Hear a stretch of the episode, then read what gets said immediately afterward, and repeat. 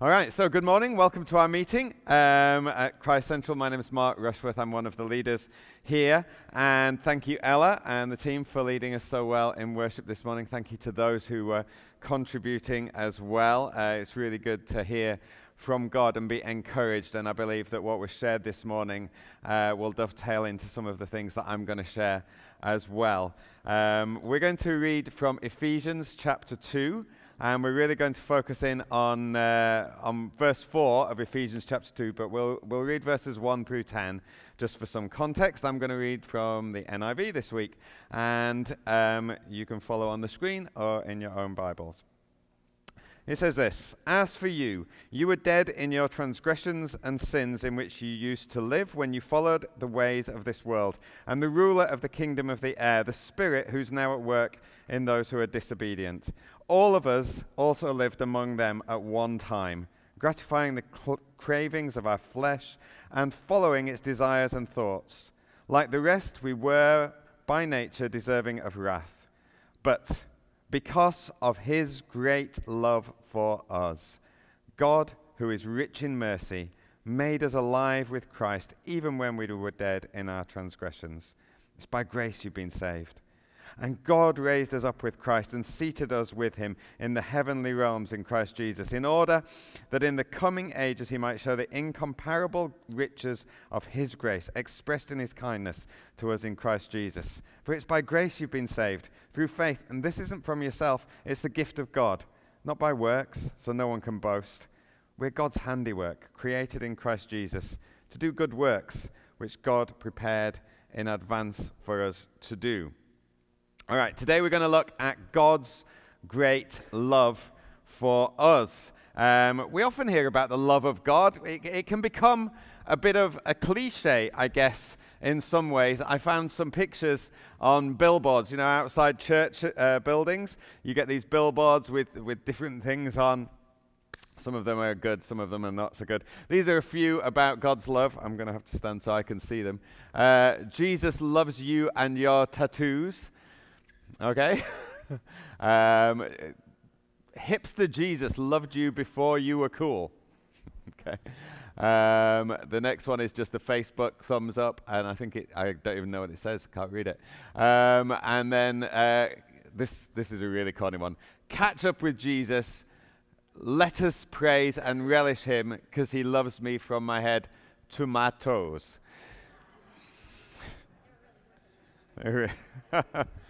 So, we can hear about God's love. God loves us from head to my toes. Um, what does it mean? What, does, what is God's love? God's great love for us.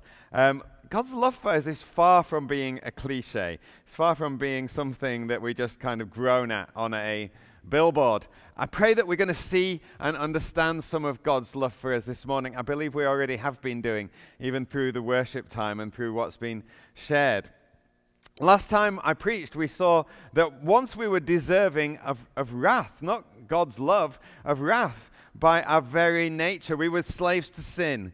We talked about how we were slaves by, to sin. We were governed by our appetites, by, by the flesh. We followed in the ways of the world. We followed uh, the, the devil, the ruler of the kingdom of, of the air. And all of that because we were born in, in sinfulness, born with a sinful nature. We were deserving uh, not of God's love, but of God's wrath.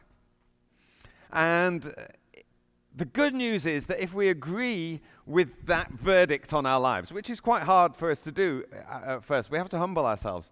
But if we agree with God's verdict on our lives, if we repent, if we put our trust in the sinless Jesus, then we're raised with Christ and we have a new nature. That's what we looked at last time. And you know, it's, it's more than just being forgiven.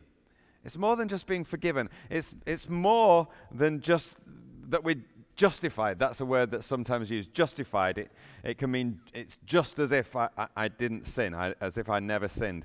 All of that's true. But if we just think, oh, well, I've been forgiven when I come to Christ, actually, then we, we, we hit an issue. Because the issue that we hit is we still sin. We still do sin. And, and so we can say, oh, I'm, I'm made clean in God, but, but, but, but now I've, I've sinned again. And so I'm going to have to just keep coming back to God. I, have got to get clean all over again.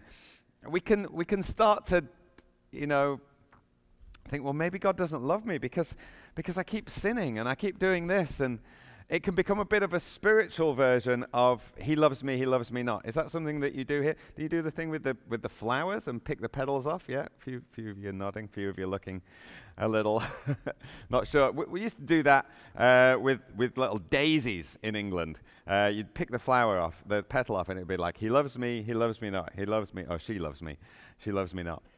And, um, and it, it was whatever you ended up with. Oh, she loves me not.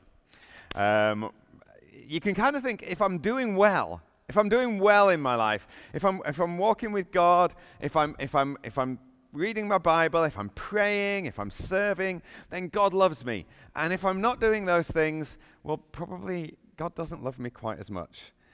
Does He love me if I mess up? We can feel insecure about it. We can just get that insecurity, that uncertainty in our lives about whether God really does love us. And the Bible is wanting to tell us, Paul's wanting to encourage us, that it's so much more secure than that. We've been raised with Christ. We're treated the same way that Jesus is treated by God the Father. It doesn't change depending on our performance. And the reason for that is because of God's great love for us. Because of God's great love for us. And, and we, we get something of the extent of God's love when we read that. It's great. It's God's great love. When God when the Bible talks about God's love, it always tends to be spoken about in kind of superlatives. There's always some word describing his love. It's a great love. Paul goes on to say in Ephesians 5 and verse 1 follow God's example as dearly loved children. We're not just loved children, we're dearly loved children knowing just how much God loves us and knowing who we are in Him actually motivates us and guides us in what we do and how we live our lives. We, we dearly love children. We're completely secure in that if we know that, so we can follow God's example. That's what Paul says follow God's example as dearly loved children. In, in 1 John chapter 3, the, the theme's taken up by John. He says, See what great love the Father has lavished on us, that we should be called children of God. And he says, and that is what we are. He's like, you're, you're a child of God. You're a child of God. We need to keep, be, be constantly reminded of these truths, of who we are. It's not just that God kind of thinks you're okay. It's not that, that he kind of likes you sometimes. He's passionate about you. God is passionate about you. He's passionate about me. He loves us with an everlasting love. What, what other things does the, does the Bible tell us about God's love for us? Numbers 14 says, The Lord is slow to anger, but abounding in love. So, yes, we, we, the wrath of God, the anger of God against sin is part of his character, but he's slow to anger, but he's abounding in love. He loves to pour out his love. He's quick off the mark when it comes to loving us. I've just referred to one, Jeremiah 31 3. I've loved you with an everlasting love. An everlasting love. God's love for us goes back in time and it stretches forward into eternity. It's everlasting. His love is so wide and so high and so deep. Romans 38, 838 tells us that. Nothing can separate us. Nothing can separate us from the love of God that is in Christ Jesus. Nothing's going to shake God's love for you. Do you believe that? Do you, be, do you really believe that nothing is going to shake off God's love for you? You're not going to offend him and him, him go, oh, that's it, I, am done. You, you might know some people, there might be some people who you once knew pretty well and you, and you were in good friendship with them. They were close friends, but maybe now something happened. Maybe something happened to get in the way of that relationship. Now there's a distance. Maybe you hardly see them anymore. Friendship's just not as close as it used to be. We can think God's like that. God's not like that. God's not going to get offended by you and walk away. You've, you've, you've been born to a new life. You're in Christ now. And you're secure in that. There's a security in that. People can, can fall in love with someone and they can fall out of love with someone. It's temporary. Be in relationship with one person, oh, you know, things aren't working out. I don't feel the way I did about them. I'm going to move on. I'm going to go with someone else now. God's love isn't fickle like that. God's love is strong. It's committed. It's never ending. There's nothing you can do to push away God's love. There's nothing you can do to repel it. He'll keep on pursuing you. He'll keep on pursuing you. The Hebrew word for, for it is hesed, steadfast love, unfailing love, covenant love. It's God deciding He's going to love us. In, in so many ways, it's a one sided love. God says, I'm going to love you. And my love for you doesn't depend even on whether you love me. It's not going to get thrown off by your response. We, we can't shake it off, it's stubborn. We see this played out in the story that Jesus tells of the lost son. You know, this, the, the son who asks for his father's inheritance. He treats him as though he was dead, basically. I want the inheritance now. I'm going to go away. You, you, he's basically saying to his father, You're dead to me.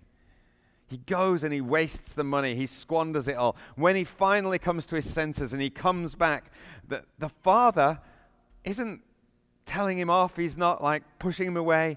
The father runs to him runs to him, puts a robe on him, puts a ring on his finger, throws a party to celebrate. Because that's the love that God has for us. That's his great love. There may be times that you've gone away from God. Maybe you've gone away from God for quite some time. And then you come to your senses and you, you start to come back to God. And you, maybe you're thinking in the same way that, that that son did in the story. You know, well, maybe I'll just come back. I'll just say, oh, God, you know, I'll come and serve you. I'll do anything. You know, I owe you so much. I, I'm so sorry. God, God runs to us and he says, You're my child. You're my child. I love you. I want you as part of my family again. Come on. Let's have a party. Let's celebrate because I love you. Do you remember Peter in the, in the Gospels? Peter, Jesus' friend. Peter, who says, I'm going to die for you. I'll never leave you or forsake you. I'll, I'll, I'll go to the cross. If you go to the cross, I'll go to the cross with you. And, P- and Jesus says, you, You're even going to deny me. I know your heart better than you know your own heart. I know your love is fickle. It's not as strong as you would like it to be. Jesus says, uh, Peter says, Yes, it is. No, it wasn't. No, it wasn't. Peter denies him. He ends up swearing that he doesn't even know Jesus. And the Bible says, as he was swearing, and literally swearing, I don't know him. The Bible says Jesus turned and looked at Peter. Have you ever wondered how he looked at him? You can look at people in different ways, can't you? How did Jesus look at Peter at that point when Peter was denying he even knew him? Was he, was he looking at him in disappointment? Was he looking at him with rebuke? Was he looking at him with anger? I believe no. He was looking at him with love. He looked at Peter with love. Because Peter's love was fickle, but Jesus' love was not. Jesus' love wasn't shaken off. How do we know that? Because after the resurrection, Jesus comes to find Peter. Peter's full of shame. Peter's gone back to his old way of life. He's gone back fishing. He's out on the boat again. And Jesus comes to find Peter. And he invites him to come and eat with him. And, and, and Peter's, he's unsure what to do. But there's no reproach, there's no rebuke. Jesus doesn't come and find him on the lake and conjure up a storm to punish him. He just shows him love. And he says, Peter, you know, do you love me? Do you love me? Because I love you. And I've got things I want you to do. I want you to feed my sheep. I want you to feed my lambs. Jesus' love wasn't thrown off if you're rebelling against God, if, you if your heart's cold towards Him, you've got to know He still loves you. He still loves you. The goodness of God will win you back. Whatever you've done, whatever you've done, however far you've fallen, if you come back, you'll find love, great love, strong love, unfailing love, never ending love, love that reinstates you. That's the love of God. That's the love that God has had for you before creation. Before you were born, God loved you with an everlasting love. He loves you. That's what He wants you to know this morning. But you know, there's a problem. The problem is this sometimes we look for the evidence of God's love in our lives and we don't see it. We look for it, we don't see it. We look at all the things that are going on in our lives, all the difficulties. And when we've been talking about this this morning, haven't we? All the things that we're battling with, that we're struggling with, the disappointments, the, the, the health issues that we're facing, the things that have happened that we're like, why has God allowed this to happen? And we see that and we look for evidence of God's love and we say, I don't see that you love me. Because why is this going on? Where's God in all of this? so many distressing, difficult, heartbreaking things going on in our lives, and we think, well, God can't love me. God must have left me. But Paul is confident in God's love. Paul's confident in God's love. Well, why is that? Is that because he's never had any hardships that he's had to face? Well, not at all. If you look at uh, 2 Corinthians, for example, chapter 11, he, he talks about some of the things that he's had to face. He says this 2 Corinthians 11 and verse 24. He says, Five times I received from the Jews the 40 lashes minus one, 39 lashes. It was thought that people would die if they were whipped 40 times, so they got whipped 39 times to keep them alive. Five times. Three times I was beaten with rods. Once I was pelted with stones. Three times I was shipwrecked. I spent a day and a night in open sea. I've been constantly on the move. I've been in danger from rivers, in danger from bandits, bandits, in danger from my fellow Jews, in danger from Gentiles, in danger in the city, in danger in the country, in danger at sea, in danger from false believers. I've labored and toiled. I've often gone without sleep. I've known hunger and thirst. I've often gone without food. I've been cold and naked, and besides everything else, I face daily the pressure of my concern for all of the churches. That's, that's Paul's life. That's what he's faced. I mean, wow. If anyone had reason to doubt that God loved him because of his circumstances, it was Paul. If we'd faced 39 lashes once, we might wonder where God was. Five times. Five times shipwrecked. If we, if we get on a boat and we get shipwrecked, we might be like, What on earth's going on, God? Where are you? Three times. Three times shipwrecked. You would be nervous traveling with Paul. If Paul invited you to go on a journey with him, you'd be like, Oh, it's not got a great record. Seriously, if Paul's looking at all these things that have happened to him, he's in danger everywhere he goes. He's in danger in the city, he's in danger in the country, he's in da- where can he escape? Where can he? he's in danger all the time. He's constantly facing things. Does he doubt God's love for him? He doesn't doubt God's love for him because he doesn't judge God's love by his circumstances. The gifts and blessings that God pours out in our lives are wonderful. But, but they're not the main evidence of God's love for us. We have to understand that. I once went to a meeting and someone, uh, it was a, a, for children, and someone was being interviewed and they were said, How do you know? The question was, How do you know God loves you? And she said, Well, I know God loves me because He's given me a wonderful husband. And I know God loves me because He's given me three beautiful children. And, and I thought, okay. But what about those who are single. What does that say about God's love for them? What about those who are infertile? What, what does that God sa- say? You know, if, if our health tells us that God loves us, what about the people who have cancer? If, if, our, if our finance financial state and our material possessions show God's blessing on us and love for us, what about those who live in poverty? The greatest temptation for all of us is to measure or doubt God's love for us because of what happens in our lives. That, we can't measure it by that. We can enjoy the blessings God gives us, but that isn't a measure of God's love for us. We have to understand that. So, I mean, what, so what are we supposed to do? Just sort of pretend things aren't happening? Oh, God loves me anyway? Play some sort of spiritual mind games? Just go by willpower? No. The gospel isn't just for those who've got enough willpower to say, well, I'm just going to believe that God loves me anyway. No.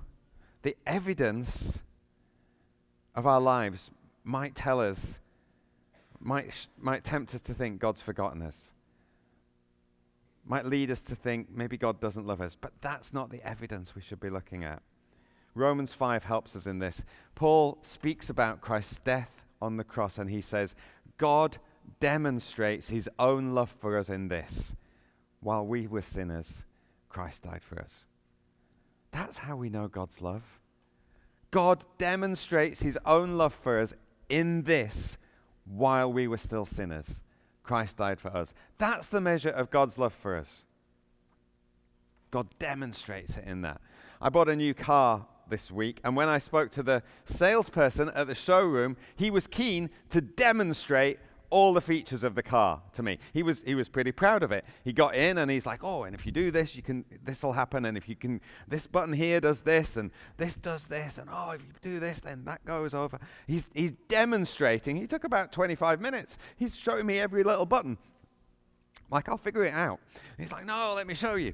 And uh, demonstrating all the features of the car. That's what God does with us. He demonstrates his love for us in Christ's death on the cross. And he wants to show us all the features of it. He wants us to consider all the amazing aspects of his love for us. It's not just like, oh, he died on the cross. No, no, no, no. Let me explain it to you. Well, I'll figure it out myself. No, no, no, no. Let me show you. And, and the Bible tells us, it shows us the features of God's love. God takes us to a hill of Calvary, he shows us the cross where his son is dying, taking on our sin, where the wrath of God's being poured out on his son. And he says, I want you to consider every aspect. And so, as we preach week by week, as we sing songs about Jesus week by week, there'll be different elements that will come out to us. You know, people will share things and, and contribute and, and bring spiritual gifts, and we'll think, do you know what? I never saw it like that before. I never understood it in that way before. There can be, it's great to sing new songs. We sang a new song this morning. There's lines that you think, oh, wow, that's just shone a light on an aspect of God's love. I'm seeing it in a new way. When we preach, hopefully, it's not just the same thing every week. Hopefully, you see new aspects of God's love, new features of God's love demonstrated on the cross. Let's just take a few minutes uh, as, we, as we come to the end uh, of the meeting today. Let's just take a few minutes to consider one or two features of God's love demonstrate, demonstrated on the cross. I'm sure many of us have been to weddings where the bride and groom exchange vows to each other. Some of us here today are engaged. You'll have your wedding, you'll be exchanging vows uh, to each other. And over here in, uh, in Canada, one of the things that we've noticed, because we moved from England eight years ago, and it's, over here it's more of a feature that people write their own vows. It never really happened much where we were in the UK, but over here people often write their own vows, um, which can have some real benefit because it, it means that they're saying something which is really heartfelt. They're not just like reading some words and maybe it doesn't mean a whole lot at the worst. But some of the traditional vows that we have do reflect some biblical truth that marriage isn't just about two people, but actually is a reflection of Christ and the church. Because the Bible talks about that, doesn't it? In Ephesians 5, Paul says, For this reason, a man will leave his father and mother, be united to his wife, the two will become one flesh. He says, This is a profound mystery. And then he goes, But I'm talking about Christ and the church. And you think, you're confusing me, Paul. I thought you were talking about husbands and wives. No, no, I'm talking about Christ and the church. There's a reflection of our marriage in marriage of us leaving who we once were and now being joined to Christ, just as husband and wife are joined together. We become united with Christ. And Paul's saying that. And so we see signs of God's love for us in marriage. And we see it actually in some of the vows. Now, I don't know what the traditional vows were in Canada or are in Canada, but I know what we, what we said when we got married, um, which was 30 years ago. And we got married in an Anglican church. And as we gave and received the rings, this was typically what was said and still is said in Anglican churches. We said, I give you this ring as a sign of our marriage. With my body, I honor you. All that I am, I give to you. All that I have, I share with you within the love of God, Father, Son, and Holy Spirit. Is that, was that a common vow here? Pretty close. All right. I give you this ring as a sign of my, my marriage. With my body, I honor you. All that I am, I give to you. All that I have, I share with you. So, I would say this is a profound mystery as well. And it's talking about the cross. So, it's not just about sharing our hockey card collection or our Star Wars memorabilia or even our toothbrush, if you do that. I suppose many people do that. Well, it does say, All that I have, I give to you and share with you. No.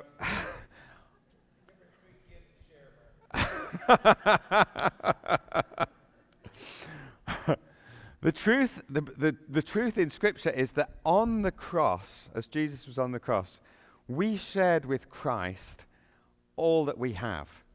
He'd already come to share with us our flesh and our blood.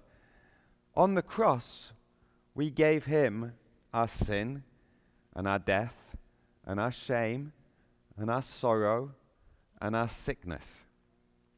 Did you know Jesus was the most attractive person who's ever lived? Psalm 45 describes is a, is a wedding psalm, and it describes a bridegroom, but it, but it soon realized it's talking about God. It goes, there's a, there's a line in it that says, Your throne, O God, will last for eternity. It's talking about God. It talks about him as being the most handsome of men.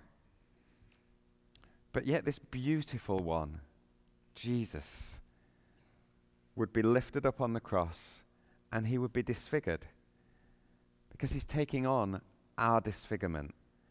His beard was pulled out, his body was pierced and blooded, he was beaten, he was spat upon. The king, in all his beauty, became gruesome, horrifying to behold. If you've ever watched The Passion of the Christ, that's one of the most striking things about that movie. It's so distressing to watch. You just see how horribly disfigured Jesus looks. But that's the point. Isaiah 53 says, Surely he took our pain, bore our suffering. We considered him punished by God, stricken by him, and afflicted. But he was pierced for our transgressions, he was crushed for our iniquities. The punishment that brought us peace was upon him, and by his wounds we're healed. Out of his love for his bride, the church, Jesus, the bridegroom, took on all of her sickness and ugliness so that she might have his loveliness. Richard Sibbes says Christ was never more lovely to the church than when he was deformed for his church. He took on our ugliness and our sinfulness so that he could share everything he had with us. Martin Luther tells the story of a king who marries a poor girl of ill repute. And as they say those vows that I've just read at their wedding, all that I am, I give to you, all that I have, I share with you, she shares with the king her debts and her shame. And then the king replies, All that I am, I give to you. All that I have, I share with you. And Luther says, At that point, the wretched girl becomes the queen, and the kingdom is hers. Our bridegroom has taken all of our sin and death and judgment, and he shares everything he has with us his life, his perfect righteousness. He's become poor so that we might become rich. And so often, as, as Christians, we can think about ourselves as poor and sinful, but in Christ we're not. We have his righteousness, he shared it with us. We're weak. We've heard that this morning. We're weak. Bob was saying, but in Christ we're strong. He gives us his strength as we're united in him. We're not boasting about it ourselves. We're not thinking we've got anything, but we're coming to him. We're foolish, but he's wise. And so in him we can be wise. We're lacking. He has everything, and He shares it with us. And so we have everything in Him. We're clothed in Him. We're clothed in His righteousness. Bible says we're clothed in his righteousness. Just as Adam and Eve, after they'd sinned, were clothed by God in the sin, in the skin of the sacrificial animal in Genesis 3, Christians are clothed with Christ. We don't have to stand there facing God in the fig leaves of our own shame and efforts. We, we appear before him clothed by him in his perfection. We see it in Jacob and Esau as well. You know the story of Jacob and Esau? Jacob, horrible guy, deceitful, nasty, scheming. Esau was the firstborn. Esau is going to receive God's blessing. Jacob wants that blessing. He's manipulative about it. He, he, he clothes himself in Esau, Esau's clothes. And he goes to Isaac, who's blind, and asks for the blessing. And Isaac's saying, Oh, and he smells him and he feels him. And he says, Oh, it's Esau. I'm going to give you the blessing. And you think, that's not right. How does he do that? It's not right. That's not fair. It's not. Jacob didn't deserve that, but we don't deserve what we receive from God either. We are clothed with the righteousness of Christ. We come to God, and God sees Christ's righteousness because we're clothed in Him. He doesn't see who we really are down below. Well, He does know, but he, we're clothed in Christ. We're Him. How do we know God loves us so dearly? 1 John 3:16 says, "This is how we know what love is. Jesus Christ laid down his life for us." Again, Luther said, "Would you have ever thought that a man dying on the cross was the definition of love? Would you have ever looked at the miscarriage of justice that was his trial and imagined that there, above all, is displayed the perfect justice of God?" Yet God did it to demonstrate his justice. Would you have ever dreamed that the Almighty would make the definitive display of his power there nailed to a cross between common criminals? There seems to be nothing powerful about that man in the throes of death. Yet hanging there, he's crushing the head of the serpent. He's tying up the strong man. He's driving out the prince of this world. He's destroying death. He's putting the spiritual powers to open shame. He's triumphing over them. On the cross, we see true power used as it should be to bless. Adam sought knowledge from the tree and he died. Christ died on his tree and won for us a knowledge altogether more wonderful the knowledge of God. And on the cross, we're given not only the sweet salvation of God, but the revelation of God. On the cross, we see how humble, how self giving, how perfectly generous, and how compassionate the living God is. And so on the cross, we see God's great love for us. And the more we see it, the more we marvel in it. And the more we see it, the more we keep coming back to the cross as the basis of God's love for us rather than our circumstances. We will find God's strength in our battles. We will run to Him run to the Father rather than run away from Him thinking He doesn't care. The more we see of God's love for us, the more, the less we rely on our performance, the less we rely on our self confidence. We're not going to be that emotional yo yo up because we've been to church and we've prayed, down because we haven't.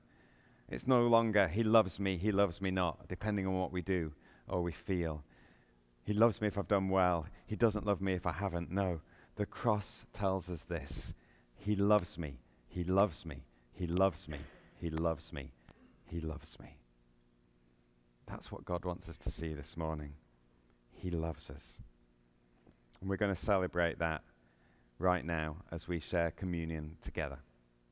So I'd, I'd like to invite Ella and the band to just come back up. If you have not got one of these uh, little communion pots, which has got a, a, wafer on the top and some juice inside, uh, the welcome team have got some. So if you just raise your hand and you want one, then they'll come and give you one. There's a few down here at the front, Celeste, and some at the back.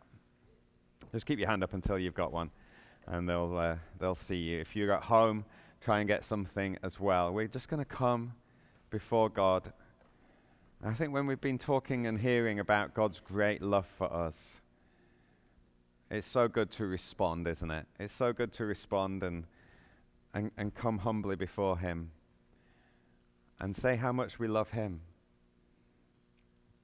God's eyes are looking for those whose hearts are completely His. He's won our hearts. He's won our hearts. Let's come and celebrate that. I'm just going to pray.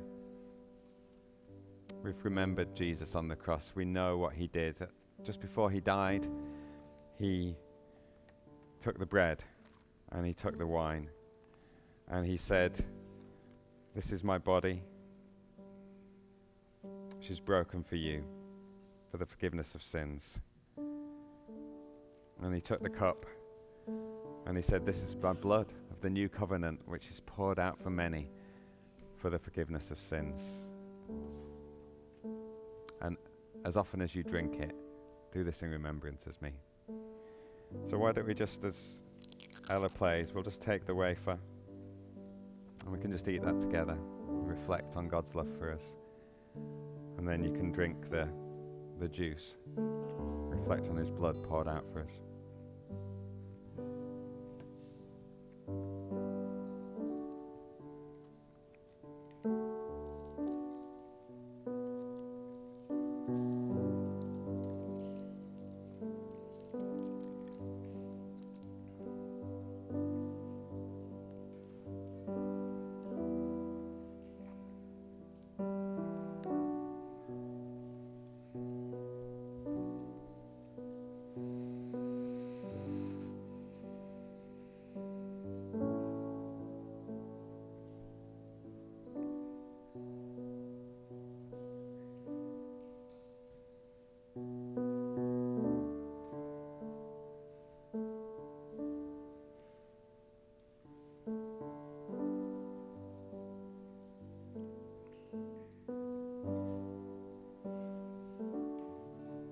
God, I thank you for your great love for us.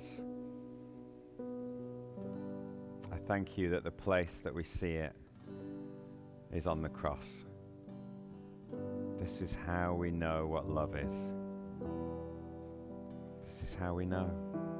We thank you, God. And I pray that we will just keep coming to you, receiving your love, knowing your unending unshakable love. In whatever circumstances we face in our lives, Lord, forgive us for where we've measured your love depending on what we're going through at the time. Or keep bringing us back to measuring your love by what Jesus went through for us. Sharing everything he had with us, taking on our ugliness so that we might receive his beauty. Thank you, Jesus. Why don't we stand together? Let's just end by singing about this great love.